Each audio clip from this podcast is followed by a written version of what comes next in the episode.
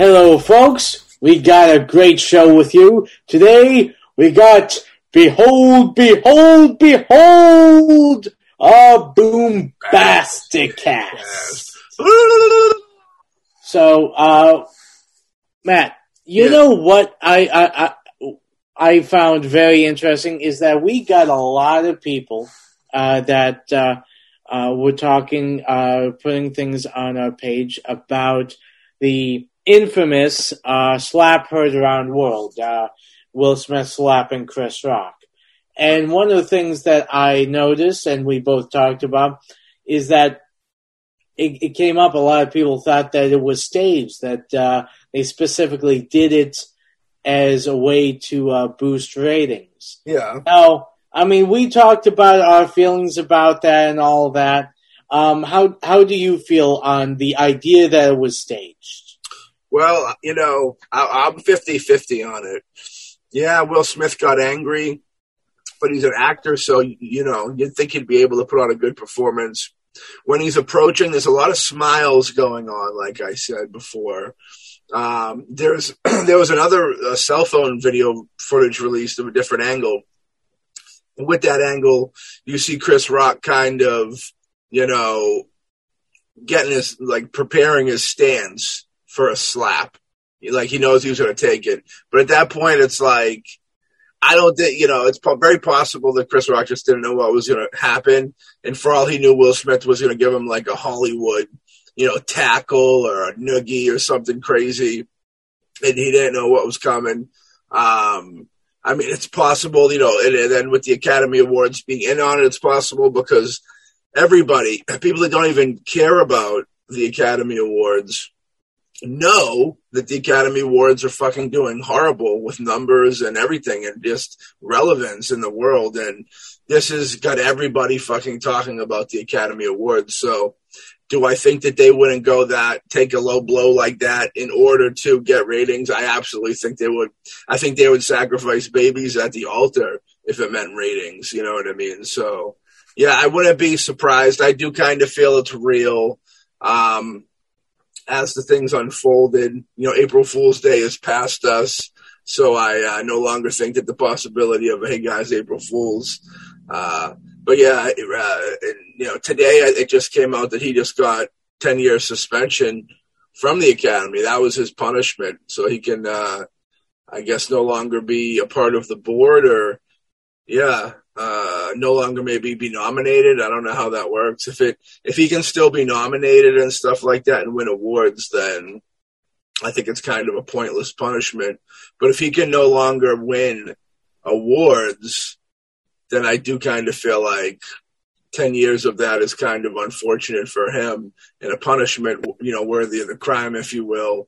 Um, because as an actor, an actor who an actor who realistically I think just received his first Academy Award. So it'd be safe to say that he'd probably have, you know, maybe two or three more awards coming to him in this 10 years if he can pick the right project. So now he, you know, if they're to take, if he's being taken out of the running for that, then that could, that gonna, that's to hurt his career for sure. But I don't know the full facts on whether or not he he can't be nominated or if he just can't be on the board voting. Because if he just can't be on the board voting, I mean, at the end of the day, who cares? I think a lot of those Hollywood people behind the scenes appreciated the fact that he he fucking did that. I know a lot of people were vomiting in their seats, supposedly vomiting in their hat, because it was so intense for them. But um, I think a lot of those people liked it. I think the year before or whatever, where Ricky Ricky Gervais got up there and fucking annihilated people and made people that uh, are surrounded by yes men tell them they're stupid and fucking evil and all this shit to their face. I think that the, the, they didn't like that at all, but they know that the society likes seeing it enough to keep it. So I think the celebrities actually appreciated, even though it was a crazy outburst. I think the the celebrities, the Hollywood people that are getting regularly made fun of and stuff like that, I think they appreciated somebody kind of taking a stand against this because yeah, it's gonna change things. People are gonna be a little more cautious about what they say and make jokes about. You know, I wouldn't be surprised if next year at the Academy Awards there's a new rule where you don't make fun of the celebrities, make fun of situations, current events. You can maybe poke fun of a character in a film, but don't take personal shots at celebrities. So I think that Will Smith was almost a martyr for these this celebrityhood. Uh, that's what I think the overall outcome will be, and depending on whether they'll let him be nominated uh, during that ten year span, uh, that's where the true question of you know cons- conspiracy conspiracy lies whether uh, you know he's going to be affected by affected by this. What do you think? Well, I mean, the thing is that um, personally, uh, w- would I think that it w- would be out of the question for them to stoop low to do something just to get ratings? No, I mean, I would not be surprised. I definitely don't think it was it in this case. Um, for uh, the fact that, um, I mean, I was I was reading something where uh, someone made a comment that I guess Chris Rock made uh, it public knowledge uh, a few years ago that he has a hard time reading physical cues. So that's one of those possibilities of why it looked like he was leaning in because he was, you know, he was up there, he was doing the show, he was doing the bit, and all of a sudden Will Smith's coming up, and he doesn't know what what's going on, and and of course, like we said, Will Smith looks like he's smiling, so Chris Rock uh, could have thought that Will was going to come up either, you know, uh, give him a hug or do some kind of joke, maybe grab the mic from him to, you know, uh, rib him or something. And and and the thing is that, uh, I mean, the slap really, I mean, not only, of course, it was bad for Will, but it's a bad look on the Academy. And one of the main reasons a lot of people aren't, you know, tuning into the academy, especially now, especially after the whole pandemic and all that, is the fact is that first of all, we all know that those who win and all that is less about the quality of the projects and it's more about, you know, the politics and who owes what to whom and yeah. and all that. I mean, I mean, we've known that for years, but it gets to a point where we're kind of like we're tired of it. You know, watching you know these rich people, you know, and and celebrities, you know, standing up there, you know, promoting these causes while they're you know uh, good causes. You kind of like you know uh, promoting this, but you still have no sense of I mean, going up there and saying that we should, you know, protect women or, you know, fight for people's rights is true and what we should be doing, but all these people are just talking about it. They're not doing anything about it. I mean, going up there and saying that we we should be doing this is cool, but it's it's pointless if you don't put your money where your mouth is, so to speak. Right. And that's all we get. I mean, when Ricky Gervais was up there, and it was great. Uh, uh, uh, I think because you know they do need to be roasted. They do need to be knocked down a few pegs, and uh, and maybe you're right that it's. But here's the thing: I want to see next year. I want to see if they even if they get a host. I think honestly, all comedians, all all people that they would have gone for host, I think they should boycott it next year. You know, why don't you just have, why not have, here's a great thing, Will's punishment should be he has to host the Oscars next year. Honestly, I would pay to see that. Have Will Smith. punishment, dude. That sounds like pushing, that's more, that's pushing Willie to America more. I don't know. Oh. It's a weird, it's a, yeah.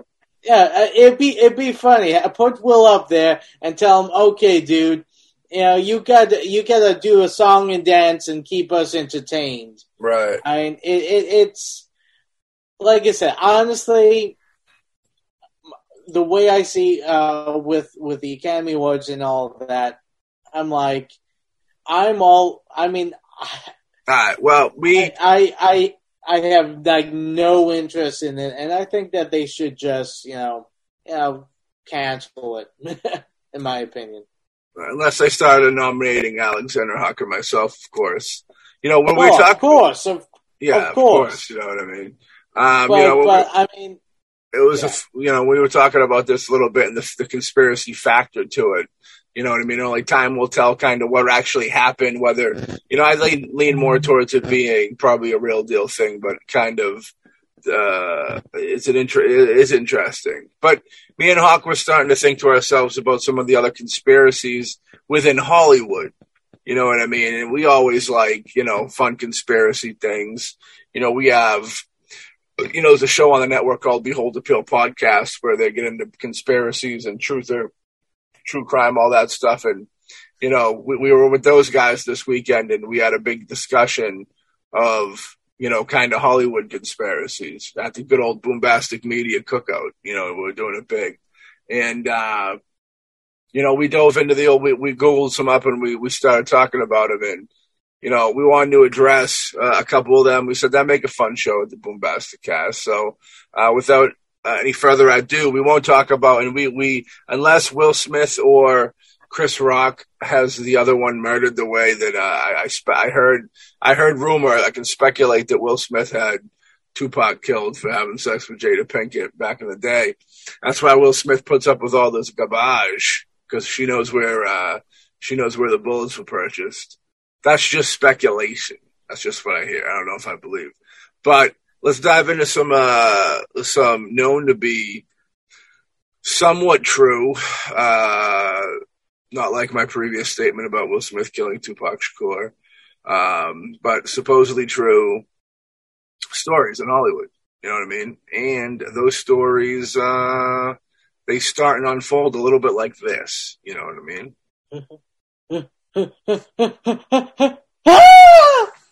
You crazy. All right, so Alex, Yeah. we got this big list here. Do you want to you want to kick off first? Um, sure, we talked why about- not? Um, okay. Uh, there's uh this thing, uh, Randy Quaid yes. and the Star Whackers. Now, this is one that I did not know about, but Matt has said that he has heard about it. I'm familiar uh, with this one. Yeah. Okay, so it's uh, it says here Randy Quaid, of course, is a Golden Globe uh, winning actor that we know, an older brother of actor Dennis Quaid. Quaid is best known for his roles in National Lampoon's Vacation Movies and Independence Day. In 2009, uh, Quaid and his wife Evi started to have some legal problems. Uh, their first run in with the law was in September 2009 when they were accused of not paying a bill for a hotel room. Then in September 2010, they were charged again, this time for squatting and vandalizing a guest house on a property they used to own. Now, the next month, they were arrested in Vancouver, Canada, Canada for the charges stemming uh, from the guest house incident.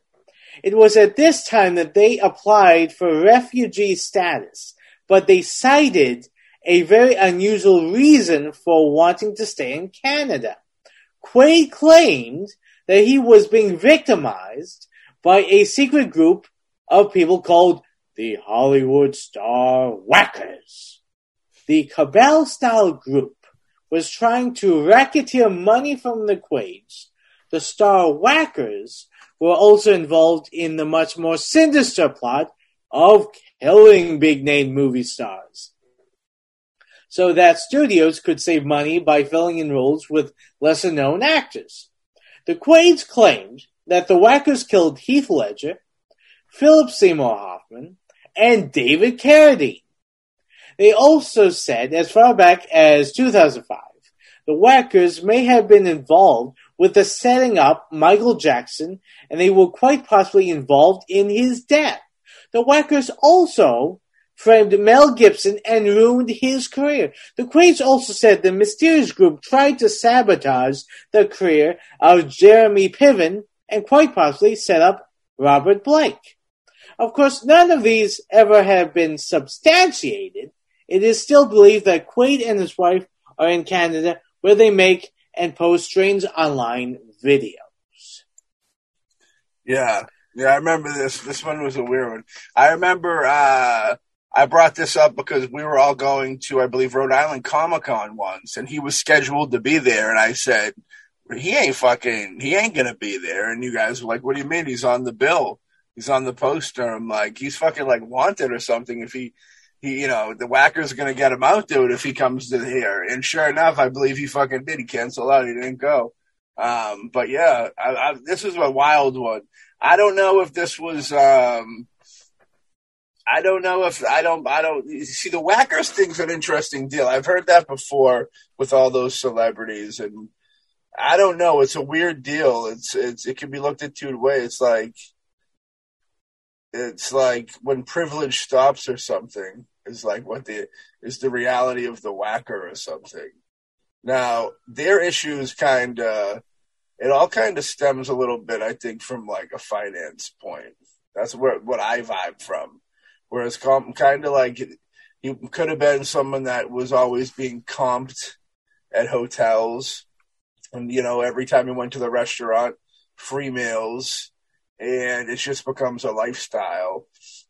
You know, people give you free stuff because you're popping. You know what I mean? They want to be down, and at one point, that it always comes to an end. You know what I mean? And I think that he was living the good life for a while and it came to an end. And I think delusion kind of set in with him where he was like, well, what do you mean I'm not getting this hotel room for free?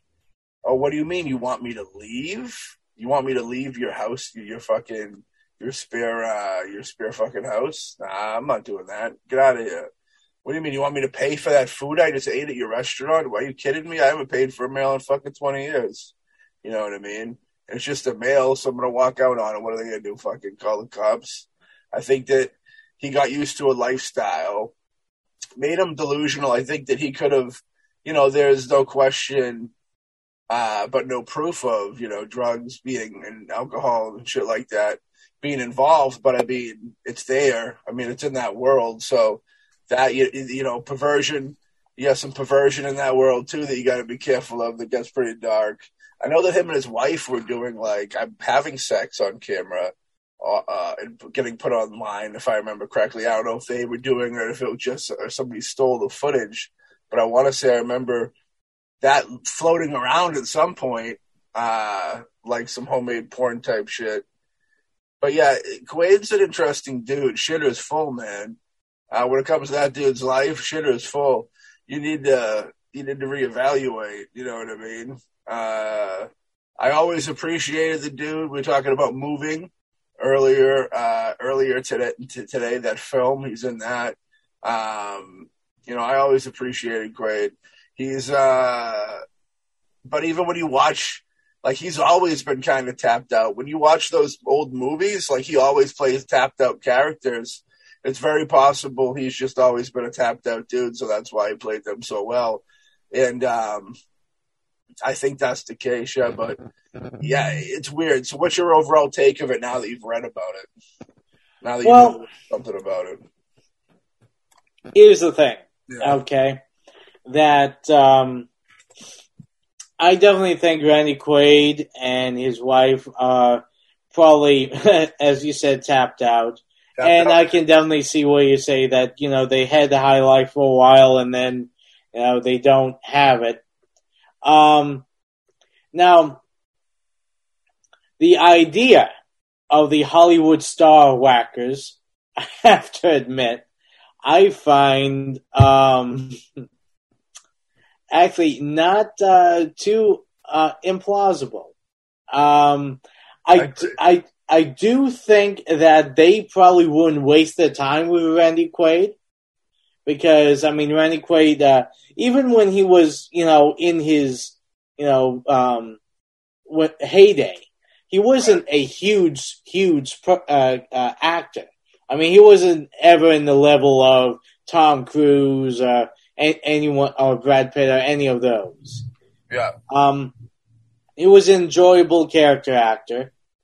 And the thing is, honestly, if the Hollywood star workers were uh, uh, an actual thing, I don't think that they'd waste their time because I think Randy Quaid, for the most part, you know, uh, with all his crazy uh, shenanigans and all that, kind of uh, uh, makes anything he says, you know, sound crazy. So they don't have to do anything. They don't have to physically kill him or kill his, you know, reputation because he doesn't have much.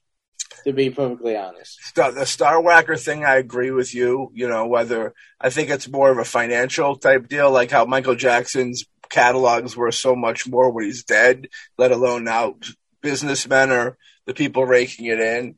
You know, uh, to go back to like a Behold the Pill podcast episode, um, Nearer My God to Thee, the mysterious murder of Sam Cooke, where we kind of talk about how Sam Cooke was, you know, we felt that he was under the umbrella uh, of of like the big of like the record label, so they kind of protected him. But once he was no longer in their favor, like he let they let the he let him kind of roam into the fucking woods to let Pinocchio roam into the the the the, the fucking uh, you know the grounds the grounds of trouble, and uh, that's when issues came about and got him uh, done in. So I believe yeah. in stuff like I, I think like that, or like because it's proven that once when people pass, people buy their material, their content, whatever they do, music, film, um, and they're celebrated, and there's a boom, and their you know their their thing goes up, and at that point, like they're they're cut out of it. Um, depending on contracts and dealings, it could be horrifying. Like the families, it could just be at that point just be the the, the studio system, you know, raking in the money. That's very possible. You know what I mean? Well, I mean, it's it's funny because I mean, if you look at uh, the the three people that he mentioned, Heath Ledger, Philip Seymour Hoffman, and David Carradine, okay, about you know those that people that the star uh, Hollywood star whackers actually killed off. Now, if we're going with uh, the whole uh, Sam Cooke thing that we were talking about earlier, which Matt brought up is the fact that I mean Heath Ledger, Philip Seymour Hoffman, both of them died uh, by drug overdose, if I, am correct. And yes. David Carradine, uh, uh, uh, Carradine actually died because he uh, he ended up killing himself in the sex act. Right.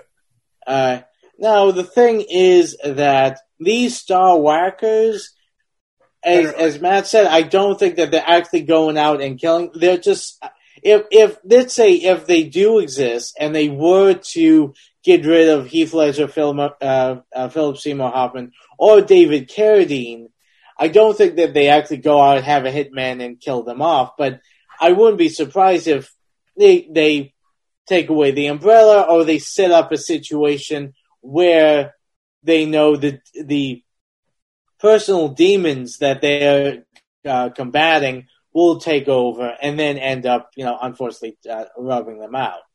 I mean, killing them just to save money, I wouldn't be surprised, but there's a lot of other ways to do that. So I'm thinking that is kind of iffy of the motive. Maybe there's other motives. Maybe there's something else, like they knew something that they really didn't want to take a chance that they would leak out. I would more likely go that way. Leak out rub out, star whacker, you know what I mean? Yeah. Crazy and the thing is that, you know, I, uh, I wouldn't be surprised that there is a group like that, which maybe not necessarily killing people off, but, you know, if there's someone that those in the higher up think that are too much trouble, finding ways of like messing up their reputation, like, you know, Mel Gibson, you know, setting up that situation, which of course now, I mean, Gibson's having quite of a great insurgence. So, I mean, the question is that maybe there were some deals done behind the scenes or something like that. You never know. Yeah. You know, more current times, we got like your boy Robin Williams, Chris Cornell from Soundgarden, um, the uh, fucking Chester from Linkin Park. You know what I mean? They, those are all people that uh, the, the, claims I've heard the claim out there that you know the star whackers uh, got them. The biggest star whacker of all time has got to be David Carradine for sure. uh, now Tom Cruise's marriage contract, another conspirator out there. You know, uh, there is no shortage of bizarre rumors about Tom Cruise and the fact that he is legitimately weird guy. Poor guy. Uh, he does not help his case much. One of the most enduring conspiracy theories surrounding Tom Cruise is that He auditions actresses to be his wife, and if he likes them and if they embrace Scientology, he offers them a five year marriage contract. The contract would give the actress a career boost, money, and there would be a bonus if there were a baby born. In exchange, Cruise would look less eccentric, and the marriage would dispel any rumors about him being gay.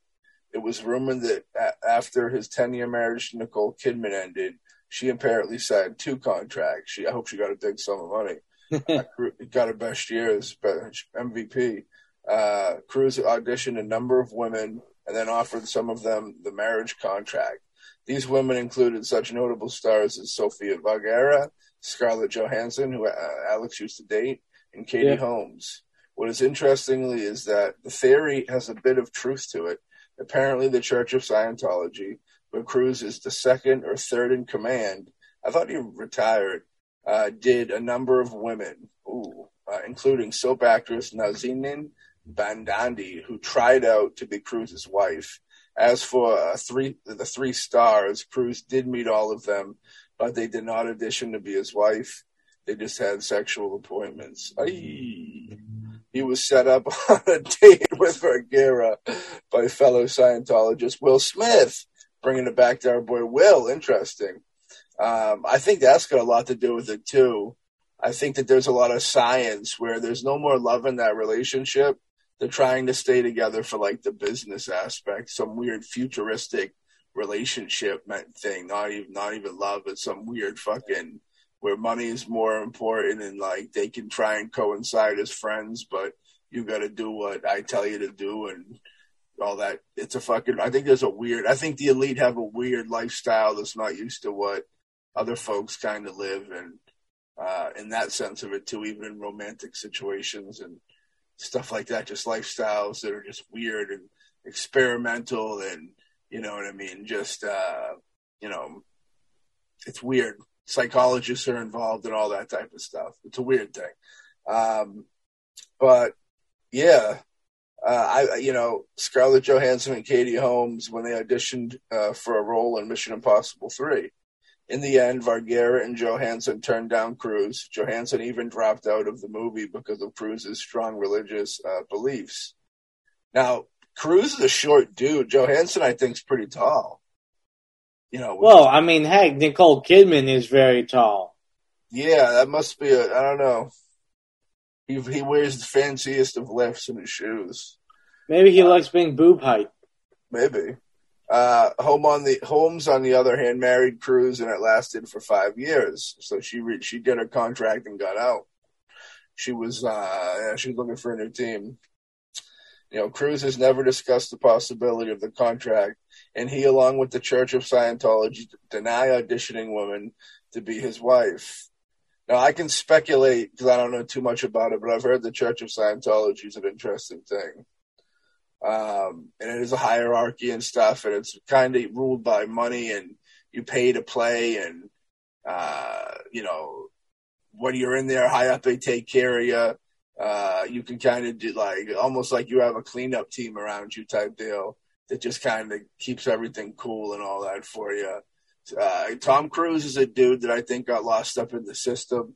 I think that be, being that big ruins your mind a little bit ego can take over and excel and turn into something else, go even past the point of ego into like a weird, rea- fucking delusional reality.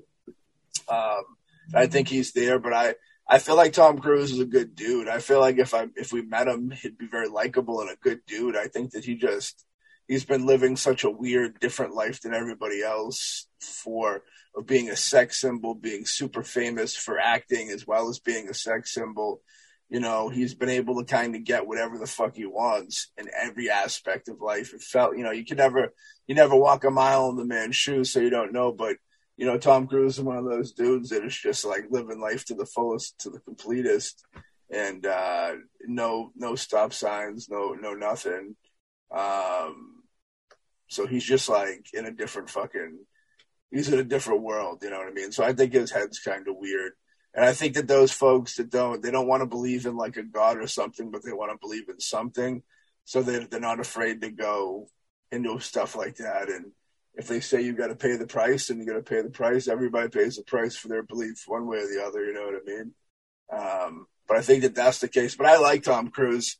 We've talked about it before. I don't hate on Tom Cruise at all. I think he's just like he's been through the fucking mirror. you know, he's in the other side.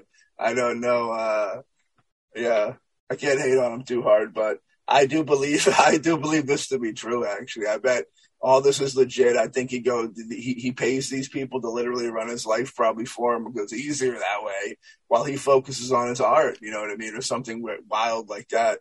And uh, they probably set up these people for him, and you know it is what it is. Contracting for five years. Maybe it's more like a, a disclosure or something for five years. Like while you're there, you ain't gonna you're not you're gonna fucking you're not gonna divorce me because it's bad in the media it's gonna fuck up my head or whatever when I'm trying to perform these film projects. You know what I mean? It's possible that these things are there, but there's almost like good intentions on his part behind him. You never know. I feel like I'm his lawyer defending him or something. But uh, what's your take on this? Uh, Mr. Tom Cruise Control. Yeah, Tom Cruise Control, dude. Tom Cruise Control. Um, I have to say, I would not be surprised. I mean, honestly, to be perfectly honest, it uh, makes sense for someone like Tom Cruise to have this kind of marriage contract. Yeah. Um, because uh, I can just imagine how uh, how taxing uh, taxing it might be uh, be in a relationship with him. Be, for I mean, you you keep on hearing about all these, you know, uh, he's always doing these crazy stunts and and just like living on the edge. And and the fact is that uh, I we're always kind of fascinated about people and their, especially celebrities with their um, relationships and all that. And I mean, it's good to look. I mean, even things are changing and opening it up. That uh, I mean, Tom Cruise has kind of made his name as kind of like a man's man. You know, like the guy that guys want to be like. Mm. So, I mean, whether he's gay or bisexual, I know that thing has been floating around for years. I mean, whether he is or isn't, I mean, heck, whatever he, he likes to do. Uh, it's not even something to hide. I don't even think it's something to hide. You know. yeah, I mean, honestly, I think it would be a huge boost for his career to come out if Probably it was. A re, a but but but the question yeah. I have is what? How, how, does Scientology look at it? That I mean, the deal. Yeah. See, the thing is, well, I don't really feel other than trying to all, hide it. All I know about Scientology, it's just some weird, you know, cult religion that you know a bunch of Hollywood people have. If he's trying to hide it, it'd be part of their job for what is what they do to set up ways where he doesn't look appear to be that way. And he if if he like really is gay, and he's going to them and saying, "Look, this is the deal," or they're telling him the deal, then they're probably they're painting a picture in the media for him, um, which the the wife and the kids could all be a part of that and I almost feel like the Scientology deal would probably have him in some type of. I think they do like they do teachings where you have to do time, you put in a certain amount of time. So he'd probably have to go to like course classes or put in time to work through that, almost like uh, therapy sessions. But I don't know if they believe in therapy. They could, but I you know I don't know a lot about them. Yeah, um, I mean, like I said, I mean, I've I've I've heard about it, and it's just like I said, it's it's weird. I mean, but then again, I mean, it's yeah, it's it's one of those things that uh, uh, the the real question about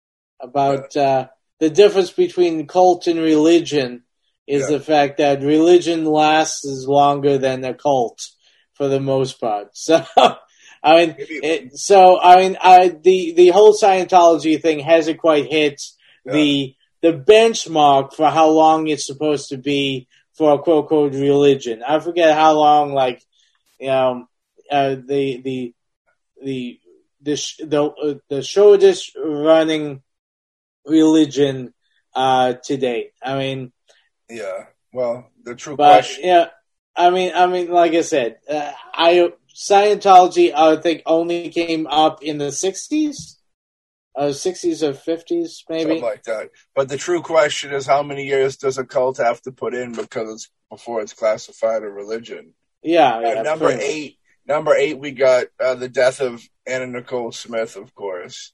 Which Anna Nicole Smith, you know, she kind of popped up.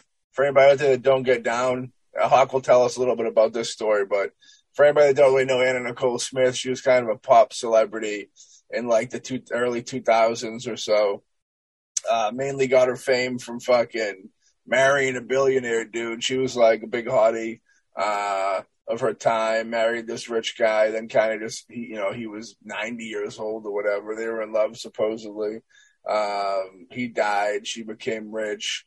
She was already in the media because of he was this rich dude and she was like a playmate or something. And, uh, she just became kind of like this, you know, right at, right at the break of reality TV when that really was taken off and she kind of became a celebrity and, she's probably one of those first cases of like the no nos of uh, becoming celebrity like real quick and like she blew the fuck up real quick and uh, I think that's part of that was part of her issue. But what what do you let, us hear a little bit about the death of Anna Nicole Smith. Uh, so this is what I know. Um, uh, she was born in uh, 1967 as uh, Vicki Lynn Hogan, but uh, we've been known her, know her as Anna Nicole Smith. Uh, she first became uh, famous after being named Playboy's Playmate of the Year in 1993. Right. Besides just being a model, she acted in a few films, notably the Coen brothers' The Hudsucker Proxy and Naked Gun 33 and a third, The Final Insult. What Smith uh, probably is most famous for is her personal life. In uh, 1991, while working at an exotic dance club in Houston, she met 86 year old oil tycoon J. Howard Marshall. It was pretty spry for a man of his age, if you know what I mean.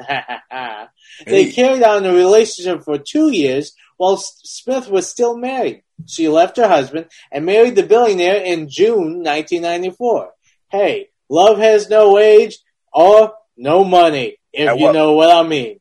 At what point does it, at what point does her husband real, come to the come to the, the realization that she's going to be leaving him for that billionaire? Uh, as soon as as he saw the money, man. Yeah, as soon now, as now, yeah, now the wink. Now the billionaire. Okay, yeah. dude, the billionaire. He died 14 yeah. months later at the age of 90 and left her half of his 1.6 billion estate. I think she kind of rode him into the ground, if you know what I mean, or into the grave. Whoa. Heck yeah, yeah. And okay, just weeks after Marshall's death, one of his sons sued Smith, saying she didn't deserve the inheritance because I, I love my daddy and my daddy didn't love me. I don't know why. In 2002, Smith popped up again on the pop culture radar when she got her own reality show, The Anna Nicole Show. On this show, she often appeared disorientated and confused because, well, I mean, all of her brains were in her tits, if you know what I mean. Hey. It became popular because she obviously was a train wreck, and we all love train wrecks on reality TV. Mm. Uh, whatever, uh, see, and also she would say whatever came to her mind. There was like absolutely no filter. People liked watching it just to see how much more she could screw up to a basic day to day life. But then things in the Smith story took a much darker turn. On September 7th, 2006, Smith gave birth to a daughter named uh, Dannielynn. But tragically, just three days later, her 20 year old son Daniel died while visiting Smith in the hospital. He died from a drug overdose from mixing methadone and two antidepressants. Hmm. Seven months later, Smith died like her son from an overdose of drugs. Drugs. While it is highly possible that Smith's overdose was connected to the grief she felt over her son, there have been a few theories on what actually killed her. Uh, one of the most notable ones was that her lawyer, lover, friend Howard K. Stern killed her by constantly feeding her drugs. he certainly did have motive. While they weren't committed to each other, Smith did get pregnant by another man. No one was ever charged for the murder, but Smith's psychiatrist, Khristine Eroshevich, friend, uh, were, con- were convicted trying to give her too many prescription drugs.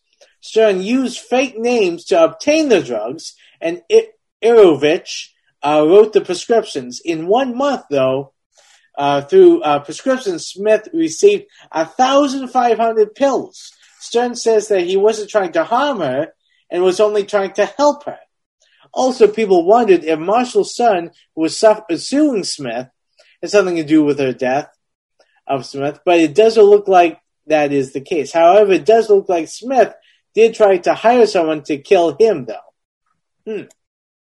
Yeah, I remember like uh, almost she was at like the height of her deal. I think she was still popping, and she had the kid. I think she had the kid, and uh, the son died three days after. I remember that being weird, and I always thought to myself, I wonder if he, I wonder if the kid, if it was like a suicide overdose because he realized that he wasn't like gonna be. Now there's this new kid in the world, and you know everybody loves a baby. You know what I mean? And he was like a 14 year old kid with trouble and easily discarded. I think I, I always was wondering from the get go on that whether that was like a, a, suicide overdose or not. But yeah, I remember she passed on not too long after that, kind of the same way.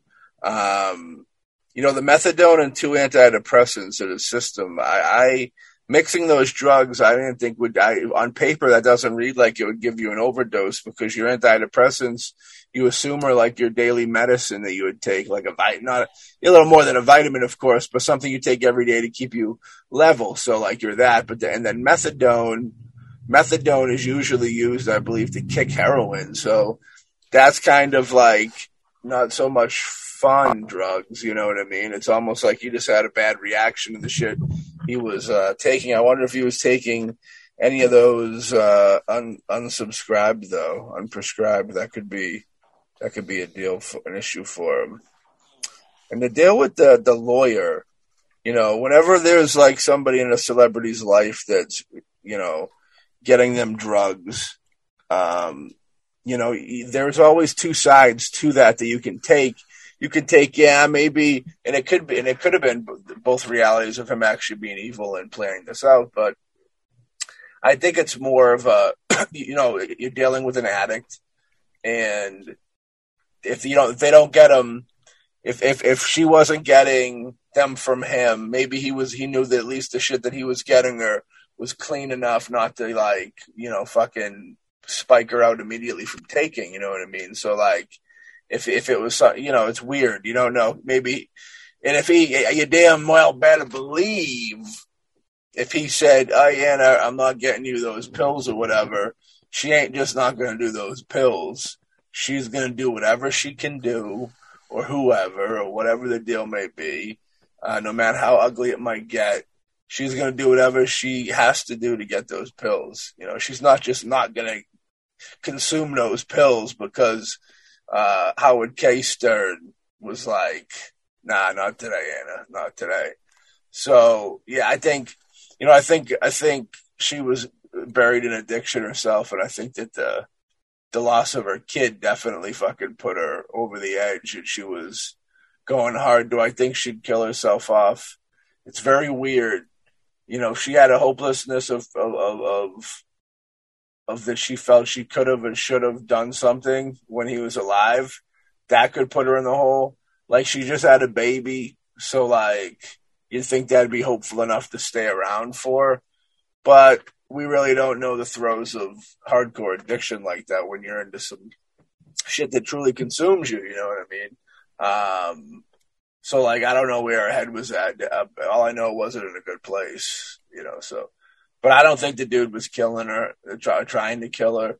Um, from, I could be dead wrong, but if memory serves me correctly from that time, I feel like he was I remember him being kind of like a positive influence. And I wasn't a big fan or anything of his stuff, but from what I gathered, I uh, I assumed I should go on some shows and Anna Nicole Smith's funny. I'll finish with this. It's an interesting thing with Anna Nicole Smith because the moment that I realized nothing, that we like, said like nothing was sacred in a way. I knew before that, but uh, was when she died and they made a joke of it immediately. Like I remember there was a time when people would die and it, there'd be a day or two where people would be like, "Oh, that kind of sucks," and then maybe you'd hear some jokes.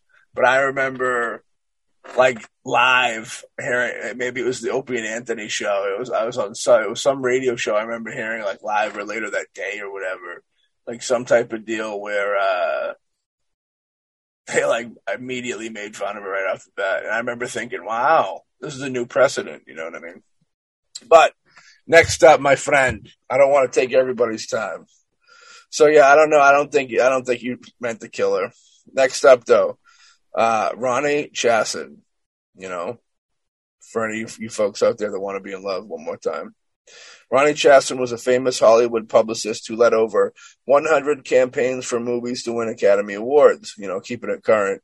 Uh, some of her most successful campaigns were for Driving Miss Daisy, Shakespeare in Love, The Hurt Locker. Close to 12:30 a.m. on November 16, 2010, Chasen was sitting in her car at the red light in Beverly Hills. Originally, the police believed it was some type of road rage incident, involving a truck or an SUV that uh, a killer fired five shots, all hitting her in the back and chest. Two weeks later, the police had announced that they had confronted their suspect, 43 year old transient Harold Martin Smith.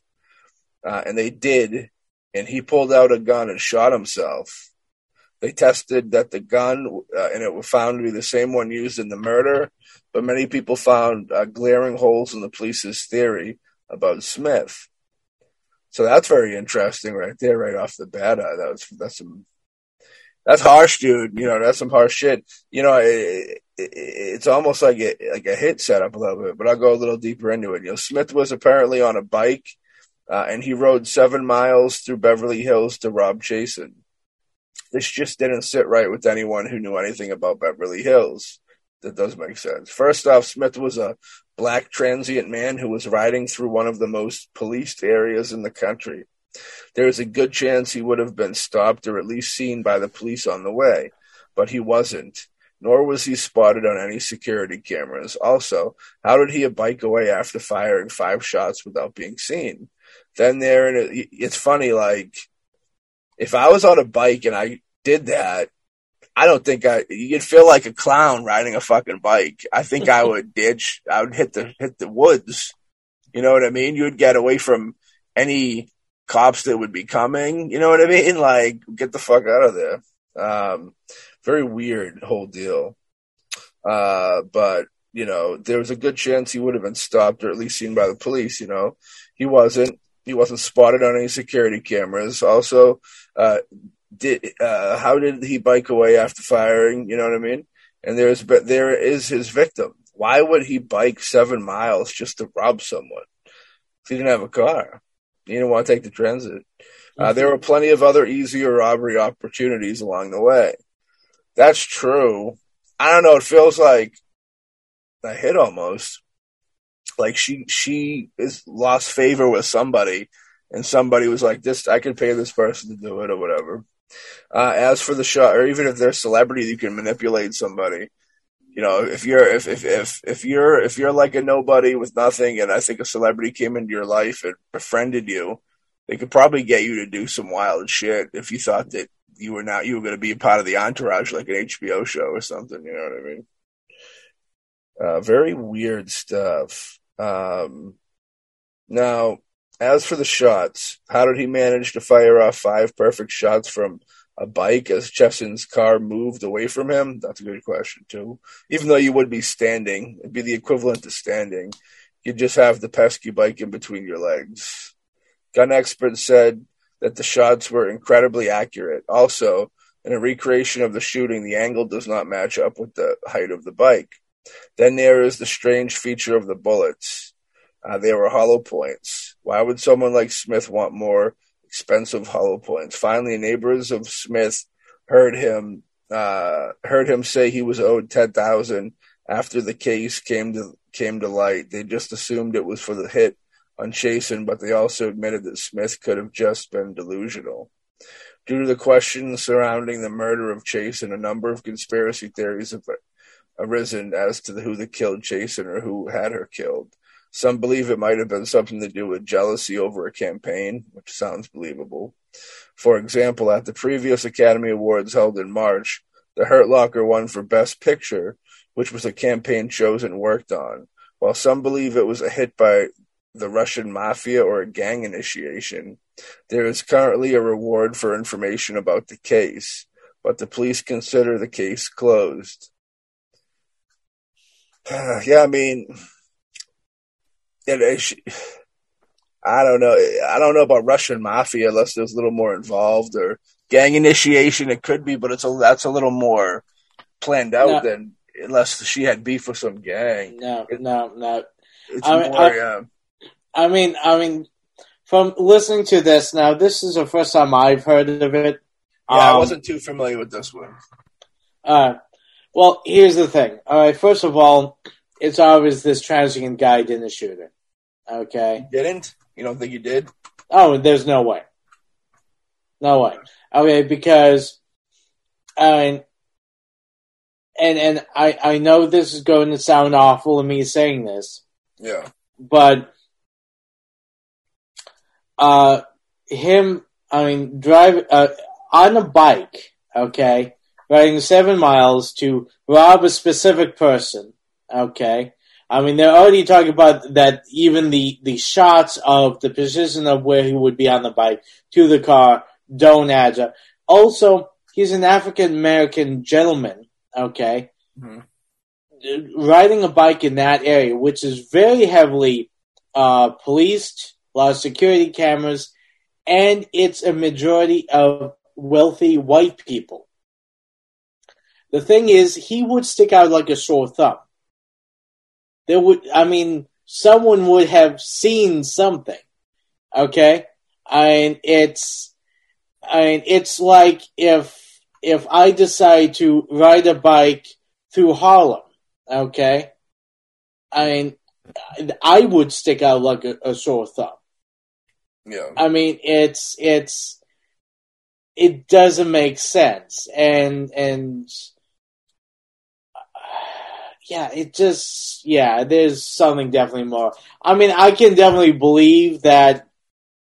Now, I mean, her whole thing is that she's promoting uh, all these uh, uh, uh films, and they're getting a lot of plaps. I mean, heck, if she, I mean, promoting the Hurt Locker and that uh, won for Best Picture, and that knocked out someone else's uh, contender. I mean, there's probably more to it, but I mean, I've heard people kill people for less. Yeah, I mean, it's there. Could there? I definitely feel there's more. It's more likely politics. It's politics behind the scenes. Maybe someone was cheated out of a role or some uh, cheated out of money. It's a bit. Yeah. Oh, uh, I mean, I mean the whole Russian mafia gang initiation. Unless there's a lot more behind the scenes with her and that, I think that's that's like just you know, speculation. Gang I mean, initi- no one's going to have a random gang initiation over over up in uh, Beverly Hills because that would bring too much heat onto the gang. I mean, if there was a gang initiation, same thing with the Russian mafia. Well, maybe they I know mean, how. Maybe they thought it was just a regular lady. You know, you know, but maybe she had. Maybe, yeah, but but I mean, she was shot in Beverly Hills. I mean, if if if they thought oh, it was just a, a random lady, I maybe mean, then you know, related. Maybe oh. it was oh. drug related. Maybe she had a she had an issue with some substances. Maybe maybe she had a kid that had some issues with some substance substances, and then maybe you know she had somebody that had owed some money and said, "Mama, I owe I owed your own money, Mama. I owe him thirty grand for the cocaines." And she was like, "You know what? Put me on the phone with that young man." And he got on the phone. He's like, "Yo, what up? Where's my fucking money at?" And she's like we don't got your money and and and nobody should be doing cocaine, so we're not paying you for that. Fuck you, goodbye. I make movies. Fuck you, goodbye. And he was like, I'll come see you. I'll come see you, see you about that. And then that was it. And then they, they came seeing her about it. They were like, you don't want to pay that dirty lodge? like Pop Pop Booey, you know. Yeah. And then they looked at the kid. They were like, "When you go to your mom's funeral, I want you to remember why she's laying in that box." And they walked away, and fucking now he does a lot of arts and crafts fairs. You know what I mean? It's all Yeah. Well, I mean, it the, from the little bit of information we have here, I think it's obvious that, and and the fact that they're saying that it, it's all closed and it's a closed case, and that they, you know, just say, oh, this this guy, did, this transient did it. I'm like, nah, nah, dude. I mean, the thing was that there's definitely something more behind this. They want to quickly shut, close the case move on, forget about it. And they just uh, pinned it on the poor, poor guy down on his luck. That's how it looks like. And, and of course, I, unfortunately, that's how a lot of uh, people look is that, you know, they, they pick a poor person who doesn't have anyone to defend him or come to his aid and, and they, you know, drop this on him I mean, obviously, from the little bit, he probably might also have some mental uh, mental ish- issues that also probably you know made it, it easier for them to try to uh, pass him off as you know a crazy transient that just happens to kill this woman that you know was behind some of the uh, biggest movies, and it's like Yeah. nah, it's it's the thing is the guy was set up. Okay, he didn't do it. I, I have an extremely hard time believing that this guy riding a bike seven miles, okay, shoots her perfectly, and then you know is is just having him picked up, and there's no like actual real evidence that he he did it, other than you know they they they found him like, oh yeah, this guy did it. He's the Oswald of the agency business and the in the entertainment business. It's behind the Yeah. scenes of the entertainment biz. Uh, let's jump ahead a little bit. I'm going to have you. Uh, you want to talk about the death of Natalie Wood? Ooh, Natalie Wood. Natalie Wood. We all used to be good friends and hang out on boats and party hardy. You know what I mean? On Thanksgiving weekend, 1981, the year I was born, Ooh. a 43-year-old rebel without a cause and West Side Story star Natalie Wood, Wood was on a weekend boat trip to Santa Catalina Island, California, with her husband Robert Wagner and Christopher Walken, and the boat's captain Dennis Davern. Walken and Wood, ooh, walking down the wood. were working on the movie called Brainstorm together. On the night of November 29, Wood, Woods, Wagner, and Walken. Oh my God, three W's. Can you beat that? www.trouble. Yeah. Had been drinking. One of the early versions of the story was that late in the evening, Woods and Wagner got in a fight, and Wagner went to bed alone. Next morning, Woods' body was found floating in the water, and a dinghy from the boat was washed up on the beach. An autopsy was performed, and it was reported that Wood had blood alcohol level of 0.16, and she was on medication that would have enhanced the effects of the alcohol. It was believed that Woods tried to get into the dinghy and fell into the water, which led to her drowning. Her death was ruled an accident. Ever since that night, a number of conspiracies arose because of the lack of information and from the fact that some witnesses changed their story. For example, no one claimed they saw or heard Wood enter the water. Then there is a matter of the fight. In 2009 book about the incident, Davern said that Wood and Wagner got in a fight and resulted in Wood's death. He says the fight was over a possible relationship between Wood and Walken. At some point during the fight between Wagner and Wood, he heard Wagner say something to the effect of, get off my boat. And after she went missing, Davern claimed that Wagner delayed him from calling for help. Wagner, on the other hand, did not admit to fighting with Wood until his 2009 autobiography, and he also admitted that it was about his jealousy of Walken. According to Wagner, he got in a fight with Walken, Wagner smashed a wine bottle, and Wood left. At that time, Wagner thought that she was she went to her room. When she wasn't found on board and the rubber dinghy was missing, he said he thought she went to shore.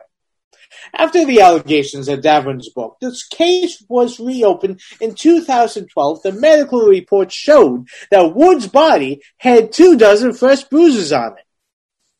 It also noted that the left arm was especially bruised. She also had an abrasion on her face and a scratch on her neck. After reviewing the case, her death was ruled drowning and other undetermined factors. Interesting enough, in 2011, Davern took a polygraph test and it indicated he was telling the truth. And the police say Wagner is not a suspect. Ooh. This one was always a weird one for me, and I was wondering what was going on. It was just how it was two dudes, a girl, and a, and, the, and the captain. I'm always a lot of friggin' W's. Yeah, I thought there was a it was a very outnumbered situation. What I gather, what I think happened is this is what I'll say. In the part where they said that uh, they thought that she'd gone back to shore, kind of makes me lead to believe that they were a distance away from land, that it wasn't a crazy thought for her to get into a buoy. So with that, and, and kind of, you know, go go to shore. Um, so what I think happened, from what I gather has happened, is everybody was very fucked up and just couldn't remember the night for real. That's that's truth. But I think what happened in that fucked upness, I think there was beef with her and the boyfriend or husband, whatever whatever he was, the dude, the Wagner dude. I think that the Wagner dude was a fucking dingleberry, got violent with her. It had to be broken up by Walken. She she got upset. She goes, "Fuck you, I'm out of here." They probably even said, "Maybe it's best if you you know take the Dewey back to land and you sleep at the house tonight. We'll keep him on the boat." And she left. Maybe she f- fell out of the boat and they didn't realize it, drowned. I think that's kind of what happened. And he didn't drown her, but there was kind of, it was a freak accident where, yeah, I do think that it was the dude Wagner's fault. He kind of made it a bad situation, probably. He's dead now, so I guess we could talk about it.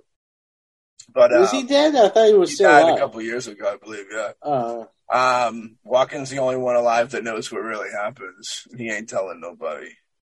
But yeah, you know, I think that's that's my take on what I think happened with that situation. You know, you you agree? Well, I mean, there's a lot of different possibilities. Um, one of the possibilities I think that could very much well happen if we are playing devil's advocate that no one really was at fault and it was just a terrible accident. You can play the fact that everyone is fucked up on, on alcohol or drugs or whatever they were having at the time. Wagner and Wood got an altercation. He probably pushed around a bit and all that. She's upset with him. And, you know, they say Wagner went down to go to bed, Walken also. And as we all know, there are times when people have a, a fight with each other, and one of them want uh, just storms out. And of course, being on a boat, you can't exactly just storm out. Maybe Natalie Wood was so pissed and wanted to get off the boat, and no one was going to, uh, you know, uh, take her to shore. That maybe uh, she just uh, decided that while she was still intoxicated under the influence, that she's like, you know what? screw these guys. I'm going to go to land myself. Here's a dinghy. I, I can I can you know row myself to shore. And she unfortunately misjudged uh, what she was doing, and she fell in and she drowned. I mean that is a uh, good uh, plausible explanation. Or the fact that the fight got out of hand and Robert Wagner, uh, you know, actually you know hit her hard enough that she fell in the water and she drowned that way. I mean, the thing is that there's a lot of different possibilities, and like you said, there's only one person alive that really know what happened, at least knows his version of what happened. And he's yeah. not going to tell anybody. and uh, I'm sure for the most part he he uh, tries to forget the entire incident. Um, yeah. I don't think he I don't think he faults anybody. I think he looks at the situation as two people that are very passionate, got very intoxicated. They fight as maybe he's seen them do a million times before. Um, and after the fight, they were cats and dogs. He had to break them up, and Wagner said it was he maybe he said this is my boat. I'm not fucking going anywhere. And I think that you know him being a dickhead, him maybe maybe saying something like that is is, is as much to blame I think as you can throw on him. I think at that point, you know, unless he was like leave, get in the boat, then that blame too. But that's still not murder. You know what I mean? And then she got in the boat. Very tragic, super sad. You know, um, but I think that's kind of what happened and that's why everybody was, uh, you know, whoop, zipped up, and you know nobody was convicted of anything that happened. I think they're realistically looking at the situation as like Walken, looking at the situation as someone partying with them. This stuff happens all the time. It was a freak accident that she died. He didn't murder her, so he's not going to say that he murdered her, even if they fought that night and things that maybe that was a regular thing for him. Wagner's not going to look at it as murder because he'll he'll feel guilt of his involvement if he's a human. Um, but I don't think he would go think of himself as a murderer either. Um, and I think it was more of a freak accident thing. And I think they were all so fucked up that nobody, realistically, nobody knew. Like when they say we don't know what really happened, I think that's completely honest. I think it was just partying heavy uh, that just uh, it, I'm sure it was more than just alcohol. You know what I mean? I'm sure they were uh, cocaine was probably going around, maybe marijuana leaves. You know what I mean? Maybe they were even on LSD or acid. Maybe it was something even like something that was really hallucinogenic that could really add to a problem of you know if you take some fucking acid or something. From what I hear, and you go on a little buoy. Uh, and you stand up. Maybe if you don't stand up, you're you're going over. It's fucking, it's a wrap for you and uh, it's very possible. But that's what I think happened realistically. Uh, so next up, Mirage Men Kid. Uh, I know you get big with them. Now, the theory from English writer Mark P- Pilkington is that the reason people believe aliens and UFOs exist and have visited Earth is because the U.S. government wants them to. The idea that there is a great UFO conspiracy and the government is hiding the truth is a narrative constructed by the government itself. Now I know William S. Our boy William Cooper, uh, boy, he kind of believed that in the end, um, where you know he all the things he's seen that he thought was alien crafts. By the end of his life, he was believing was uh, the government, but showing him that to trick him. Now, according to Pilkington, there is a secret group of people whom they call Mirage Men uh, that either set up the sightings and or encourage the idea that there is an extraterrestrial life uh, visiting Earth. One of the most effective and widespread methods of misleading people was by using movies. A classic example that Pilkington points to is 1951's The Day the Earth Stood Still. It shows a realistic version of what would happen if aliens visited Earth, making an alien visitation a much more plausible scenario in people's minds. Pilkington also uh, shows that the movie was executive produced by Darryl Zanuck, who was associated with the CIA Psychological Strategy Board. The board was set up to promote American propaganda after World War II. Also, screenwriter Edmund North was formerly uh, with the military. The director, Robert Wise, became convinced there was alien life after visiting Washington uh, and talking to officials there. What is unclear is if any of the filmmakers knew they were making a film to deceive people, or if they were just manipulated by the Mirage Men. I think in a situation like that, with crossovers like that, I think the filmmaker side of it is they're really just trying to get a, a real movie, a real entertaining film out of it, where it's entertaining but has some inside scoop to it. Um, there could be in, in situations, certain situations, there could be other agendas. I'm sure where they're trying. Okay, I want to make buddies and manipulate the world with these people, but I think for the most part, like it's a Kubrick deal, where I know there's conspiracy with Kubrick with the moon landing and stuff, and um, but I think that you know, for the most part, it's just kind of getting inside, peeling back the veil to kind of see what is behind there. You know, it's the unknown. You know, you know this organization of secrets, and if you're if they're going to gift you the pleasure of being able to peel back the curtain, of course you're going to want to know what's going down back back there. You know what I mean? So with this one, yeah, I don't know. You know, Mirage Man. I assume there to be if alien life was something that you know, crafts were fake just to try and get people to believe it, I wouldn't be totally blown away. You know what I mean? It makes sense just as much as it doesn't make sense. You know I mean? That's how I look at it. Um, yeah, the coop. Like I said, the coop believed that towards the end. Uh, the coop got a lot of info on it throughout his years, so he's seen more info on it than I think any of us will ever see. Perhaps, you know. Um, I can only speak for me and me and the four people I'm here with. You know, we have myself, Alexander the Hawk Buttafuoco's here. Uh, he's still in rehabilitation, but we have a video of him, but no audio, unfortunately. But what's your take on this one, Hawkman? Well, I mean, I would not be surprised. I mean, if um, if the government thought it was easier to uh, kind of um, control people with the thought of aliens existing and doing these fake uh, UFO sh- sightings and all that.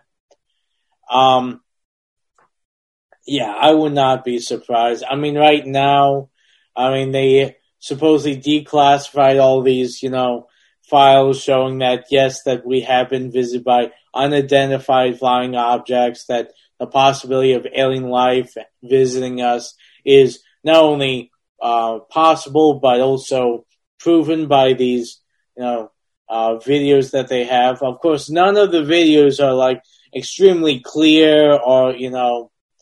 Uh, so yeah, I mean the thing is that I wouldn't be surprised if they did a whole thing with the idea of Area 51 and and all that to give people belief and, and kind of I know definitely uh, uh, during the early uh, days of uh, of Area 51 where you know I forget what was that? The 50s right? Yeah. With the whole yeah. I mean during that time of uh, people of course you know it was easier to get away with uh, you know kind of getting people scared and and and um, worried about what's happening if you know uh, with uh, a possible alien invasion. I mean, you had World um, War of the Worlds that were done on on the radio, and people thought it was actually happened. That was actually a real news report, not just uh, a story Orson Welles was just spinning just for his own amusement. Yeah. So yeah, I mean the thing is, yeah, I wouldn't put past the government if they thought that they could get some benefit by manipulating people into believing that aliens uh, do exist. I I have a hard time believing that there's no intelligent uh, life out in the millions of planets and all that. And, but of course, if they're smart enough to make uh, a spaceship to fly all those, you know, uh, uh, all the way to us, so they're probably smart enough to know that we're crazy enough to shoot them down if they actually did try to land. So, yeah, I mean, I would not be surprised. I would say that, yeah, uh, government, you know, uh, having a group that its whole purpose is to make us believe that uh, aliens exist. Yeah, I wouldn't be surprised. It is very tricky. I know that there's a very famous, um, there's like transcript from an old, old, old, old, almost like Illuminati meeting, meeting of the minds of the all powerful. And uh, I forget who it is. I think it was a political figure said something along the lines of like, if we wanted to get the power of everybody uh, together, the best way to do it is to kind of uh, have have an enemy from the sky that we have to battle as a planet. It would bring everybody together, type deal. So yeah, like Watchmen. Yeah, there you go. That's probably where it came from. Yeah. So uh, we have Watchmen now. Watch Women. uh, the Brittany Murphy deal. You know what I mean? Well, tell me a little bit of you. You remember Brittany Murphy, of course. She, you know, she was that kind of. She was crazy beautiful. You know what I mean? She was like very crazy. She was beautiful, but she was very crazy, a little ditzy. Her character wise, I didn't know her personally, but I'm just trying to run down of her characters that she played. Um, you know, because she played some really wild characters. Um, very sad when we lost her. I was sad when we lost her because she was super talented. Brittany Murphy seemed like a tortured soul from the get go. You know what I mean? Like going all the way back. The first time I remember seeing her was I think Clueless.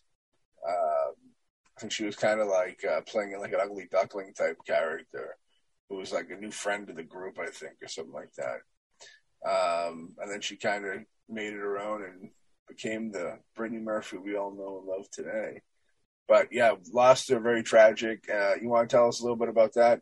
I have a few okay. facts, but I won't. I won't tell them. I'll let you do your spiel first. Um, um, Brittany Ann Bertolotti, uh, better known as Brittany uh, Murphy. Yeah. I can see why she changed the name.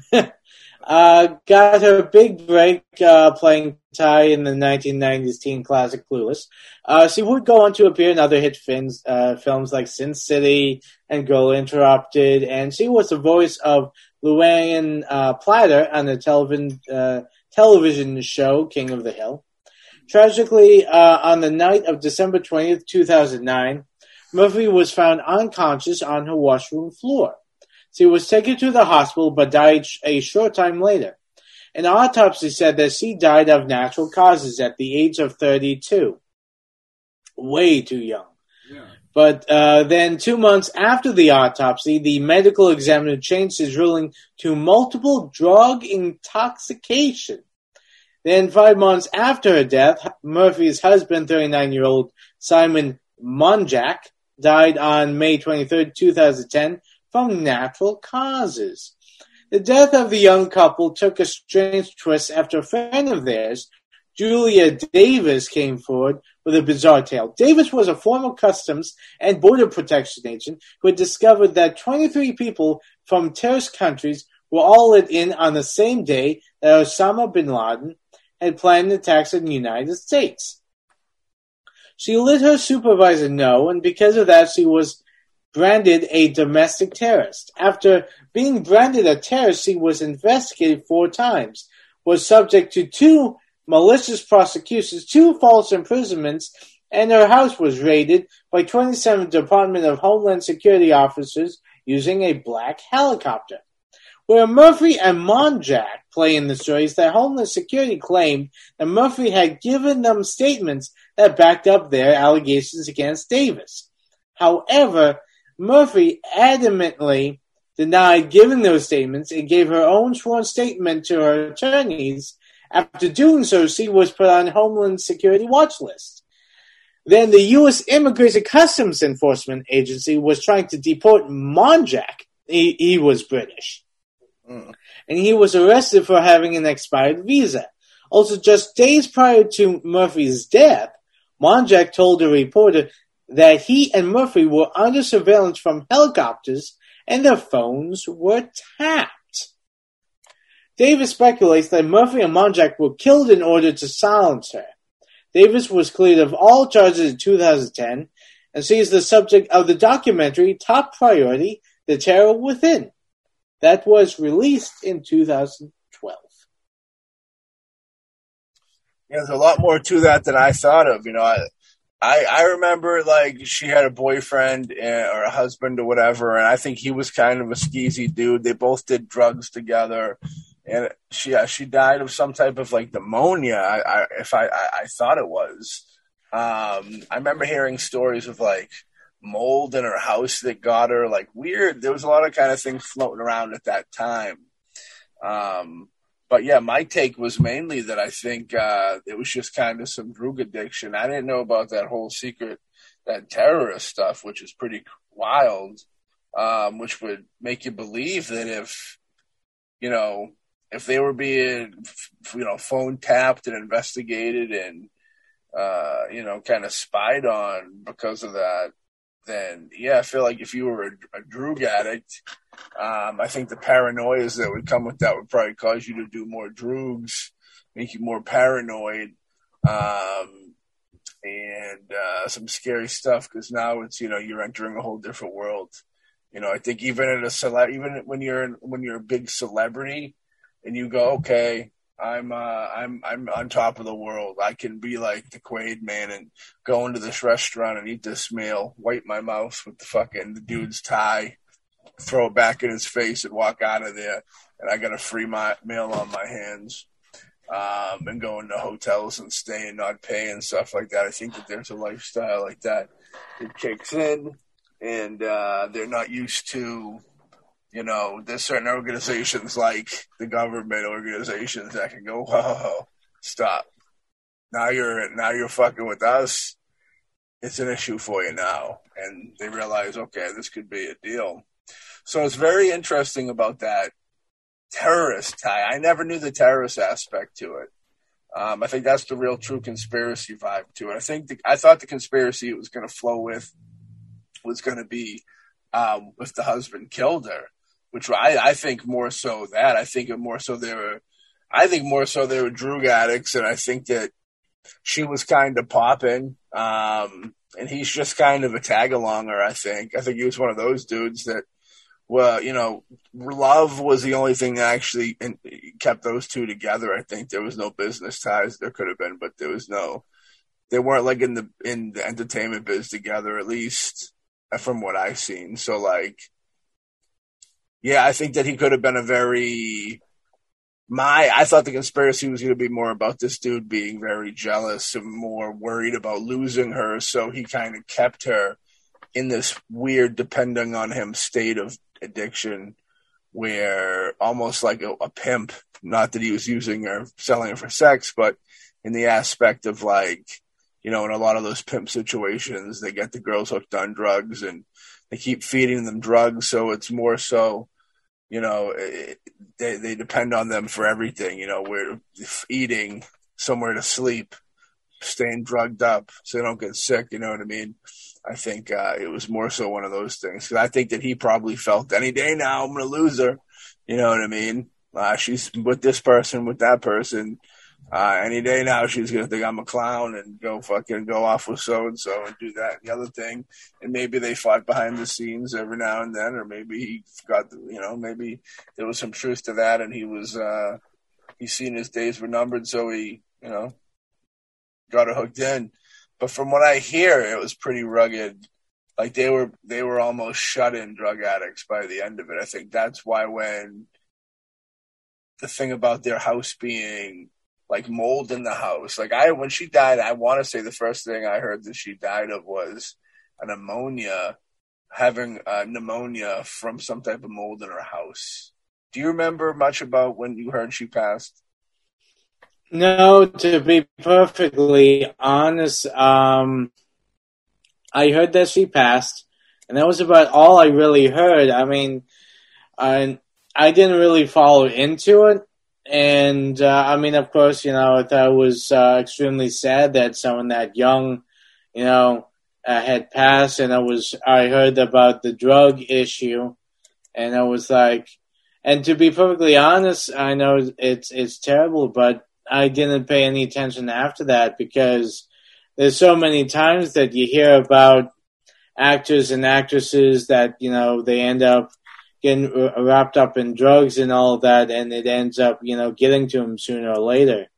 Yeah. And um, I just assumed that was the only part of the story, and I just, you know, went on and, you know, my condolences to uh, uh, her and her family, but I mean, I didn't look into it further than that. He died, and he died three months later or three years later or something like that, and uh, the same way with drugs. You know what I mean? Uh, either either sadness or guilt, or both. You know what I mean? Uh, it's one of those deals. I kind there's no kind of I don't know. I really feel like it's a weird. You're when that when you're that person, whether you're being a bad guy and and, and wanting to ruin her, or if you're, you're trying to be, I don't know, and and, and, and a in a time like that when you're all fucked up too, if you, you, you, you I guess you assume to see yourself as a good guy, supplying, helping supply and take care of her while she's fucked up and stuff. Uh, so it's a weird, yeah, it's definitely a weird vibe. You know what I mean? But uh, not to go too different, kind of the same along the lines of that. I'm going to jump into our next conspiracy, uh, Hollywood, which was uh, the beloved Marilyn Monroe. I know that I don't like to talk too much about Marilyn Monroe because we dated for a short period of time back in the day, and it was. I'll always cherish that time.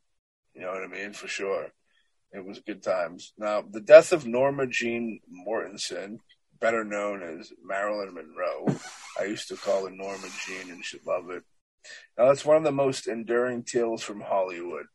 The official story that is her a psychiatrist found her dead in the early morning hours of August 5th, 1962, uh, after Monroe's uh, housekeeper called him to the house.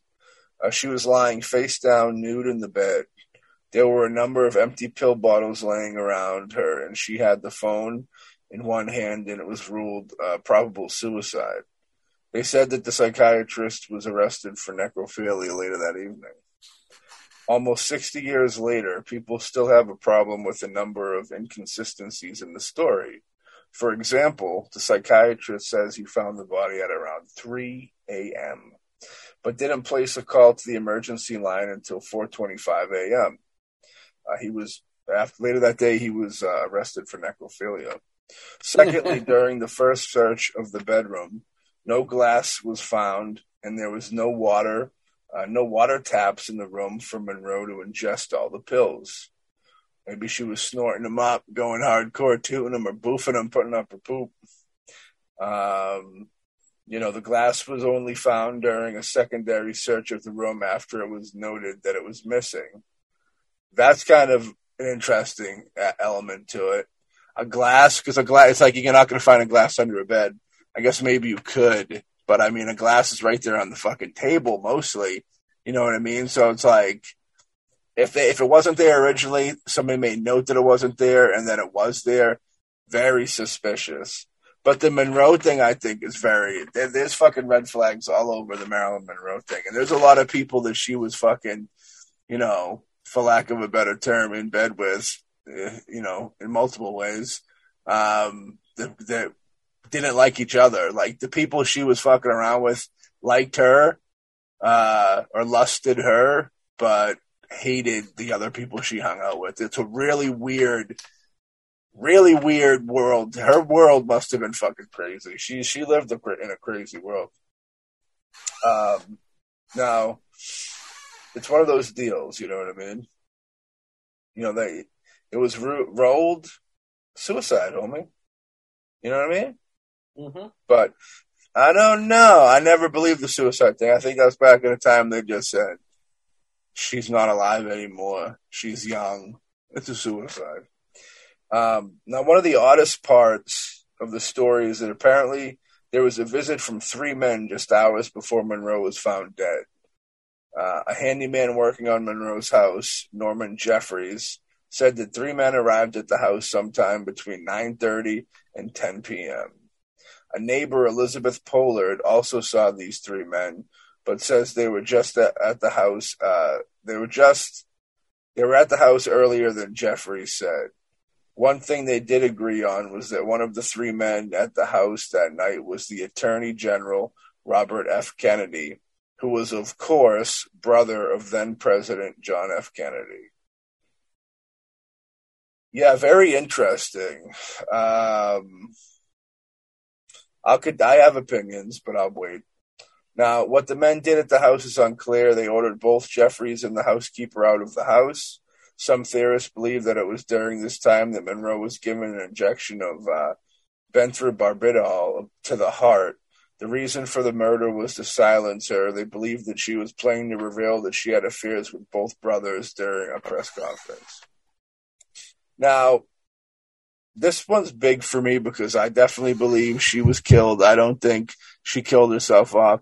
If she did kill herself off, I think it's because they literally destroyed her fucking brain, destroyed her mind to the point where, and then encouraged it. Literally, the situation of your garbage, you should be dead. Here's the gun. I'm I'm putting the gun to your head in your hand. I'm putting this to your head right now. You should really just pull the trigger. You should really pull the trigger.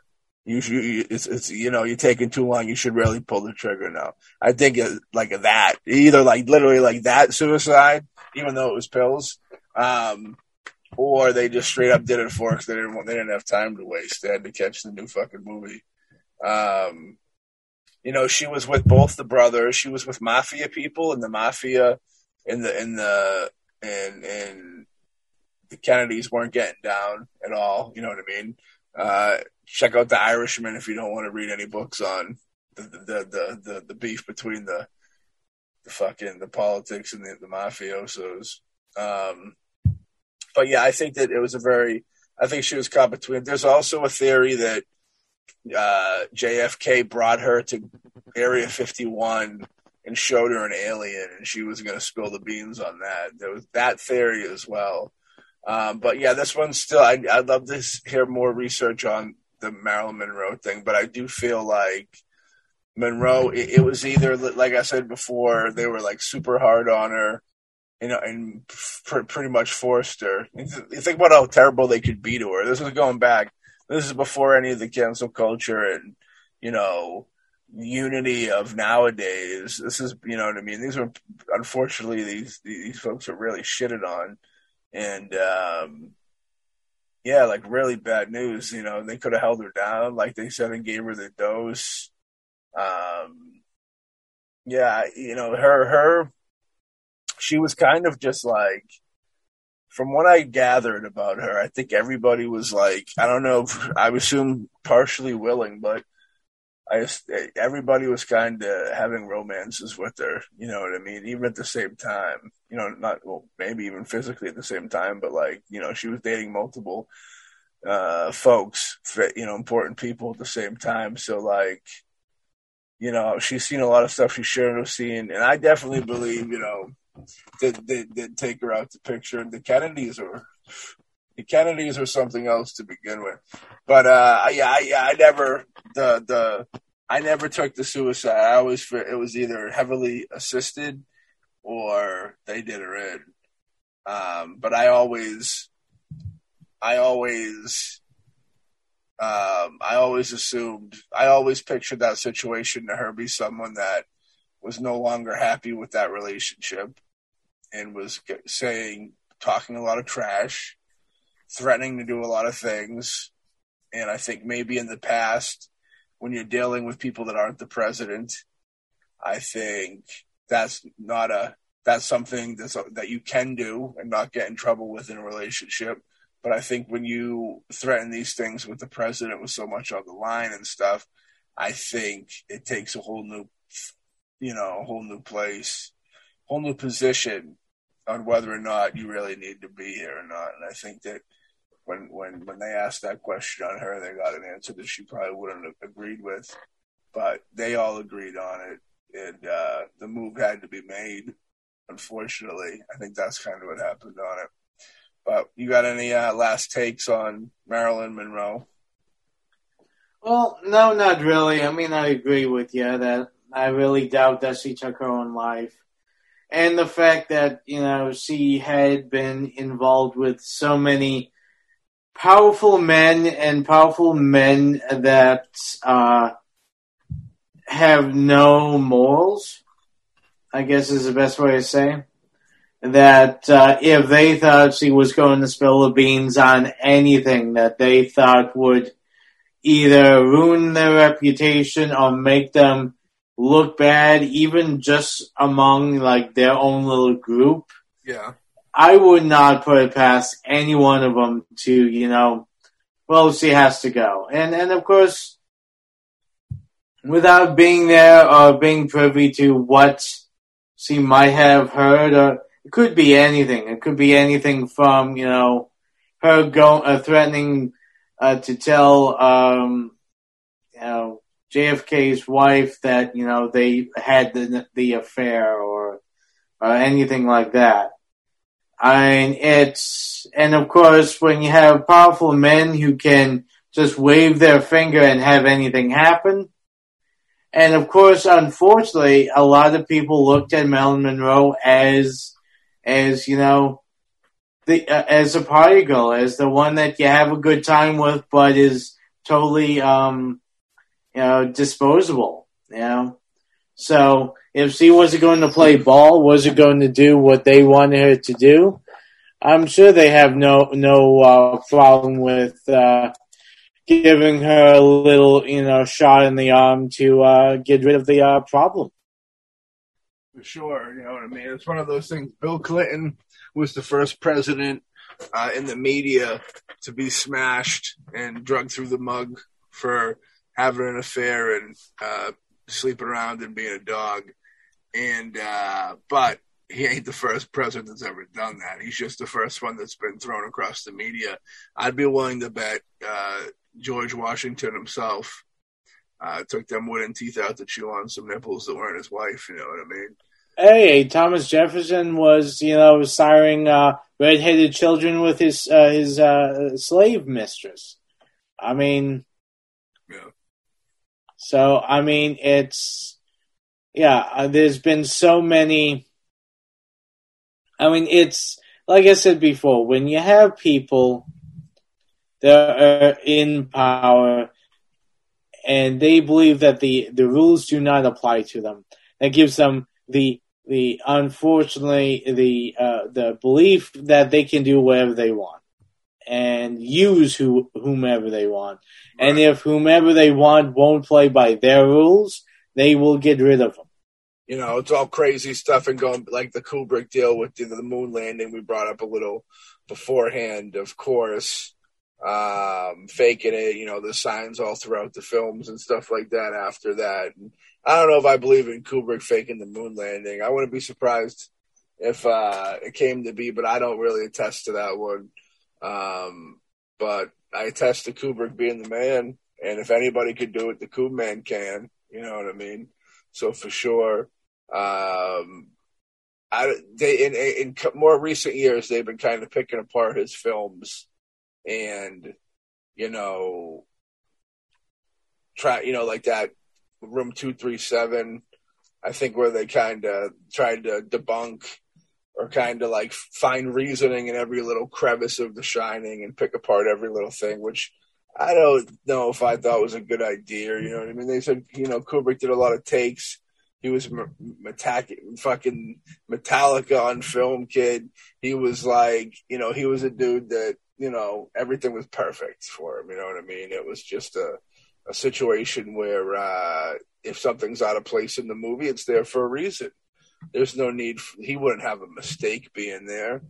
But uh, who's to say? Maybe every now and then you got to go with the mistake, or a mistake looks good.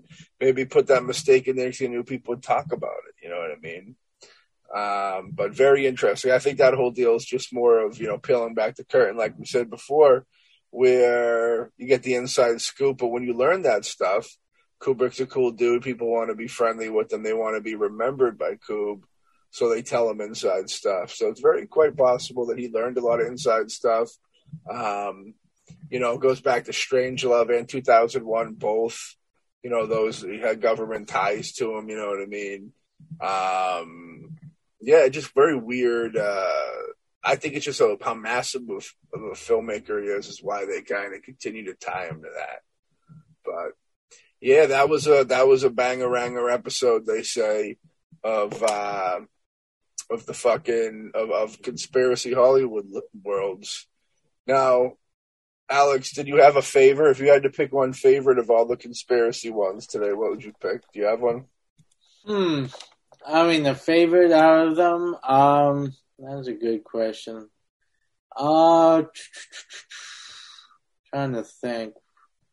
I enjoyed the Randy Quaid one because I always the fact that there's celebrity whackers out there, people going around killing celebrities. I always find interesting facts in that. You know what I mean? That that's yeah. probably I probably well. I mean, one of my fun. Yeah, I mean, I'm going to have to go with the m- murder of Ronni Chasen for the fact that number one, I did not know anything about this, yeah. and number two is that who they they they tried to the uh, who they pinned this on and all of that and all the different things that just doesn't make sense about how they try to you know tie this up. Uh, and you know there's a deeper story behind this. You know there's something else going on behind the scenes, and also you there, there's there's something a lot you know deeper and darker in that story. So it makes me want to, you know, go and try to find out more about the incident. Yeah. So I gotta say, out of all of them, that's the one that intrigued me the most. I agree. The the Marilyn Monroe thing does too.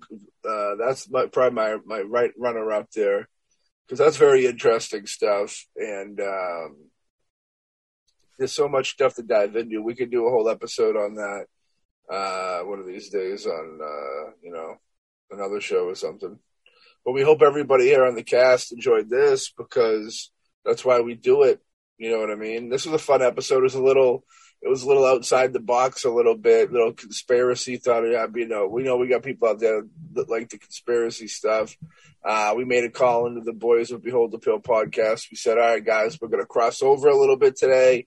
But you know, we don't want no men in black showing up at the house. We don't want no fucking celeb whackers showing up at me and the Hawkman's residences with beef. So we got the okay from them. They, get, they granted us. We'll give you one episode, but make sure that you call it "Behold the Pale Boombasticast" so people know.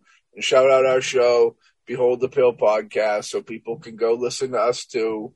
And uh, we said, you know what, boys, we can do that for you. Boombastic Media Love doing it big, unity, all of us doing it big. Together we can show support to some other shows. So yeah, maybe one of these days we'll get those guys on the show, on the Boombasticast, and do an official mashup. What a world that would be. Uh, we want to send our love to Buddy Buttafuoco in rehabilitation for the drink. You know, stay strong out there. Keep saying your prayers, take your vitamins. You know what I mean? Uh, stop the Vicodins. That was a problem. Drink water. Okay. And uh, we'll catch everybody else on the next episode of the Boombastic Cast. Peace. Peace.